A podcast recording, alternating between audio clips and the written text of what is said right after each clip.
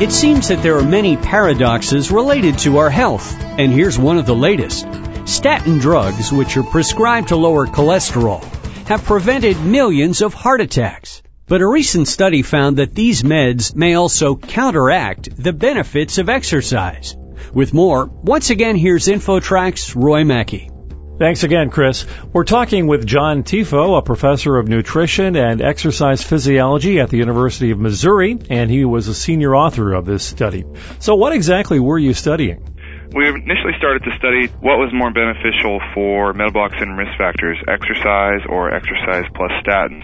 And then early on in our studies, we noticed statins seemed to be blocking the ability of exercise to increase fitness in previously sedentary, very low fit individuals. So were you surprised at the outcome that statin drugs can actually cut the benefits of exercise?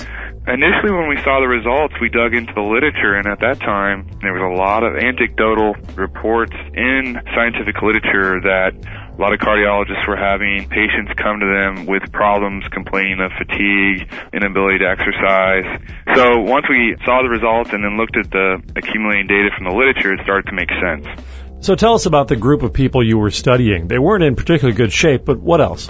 They were actually obese and sedentary. They didn't have extremely high cholesterol. Most of them were right at the borderline. And I've had questions from people saying, well, what good is doing this study in that kind of cohort if they didn't have high cholesterol? Well, if you know now, a lot of physicians put everybody on statins that are at a certain age or obese or right at the risk of developing high cholesterol. So those are exactly the kind of subjects who are being prescribed statins these days. And what was the result in terms of their cholesterol levels between those two groups after the 12 weeks?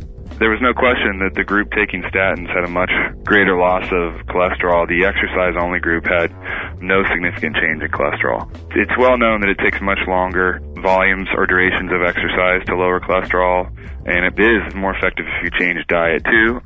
We didn't change diet at all in these subjects.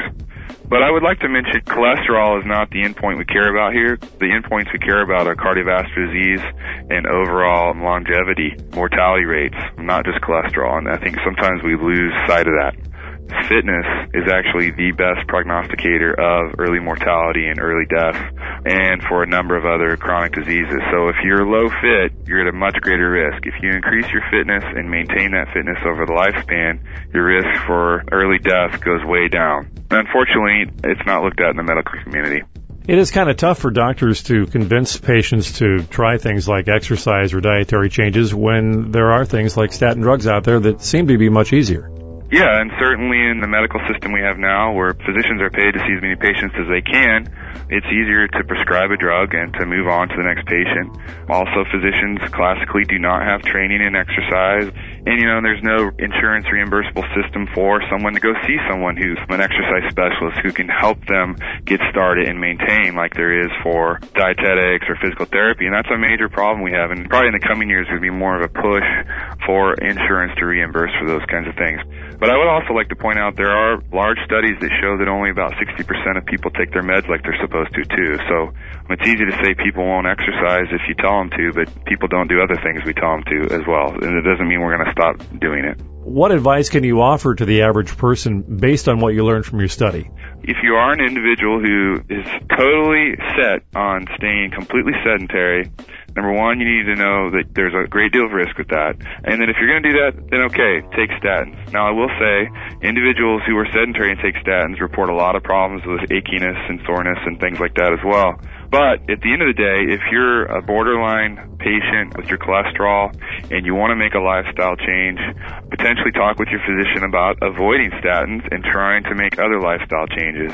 Be more active, sit less, try to get in some programmed exercise, and improve your diet. And how much exercise are we talking about? Well, the general guidelines are 150 minutes a week of exercise, and that really is just 150 minutes a week of walking, and that can be 10 minute bouts throughout the week, or you could do the 30 minute bout a day, five days a week, and it doesn't need to be something where you go to a gym, you sweat, you have to shower, you have to program an hour and a half of your day into it. It really can be taking a 20 minute lunch break and going for a walk around the block a few times. I mean, this is the kind of thing that can really have great health benefits, and I also do diabetes research Small incremental increases in daily physical activity and exercise can have dramatic reductions in lowering your risk for diabetes.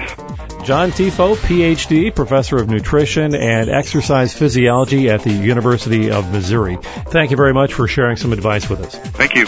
And for InfoTrack, I'm Roy Mackey. We hope you've enjoyed this week's edition of InfoTrack. InfoTrack is produced by Syndication Networks in Chicago.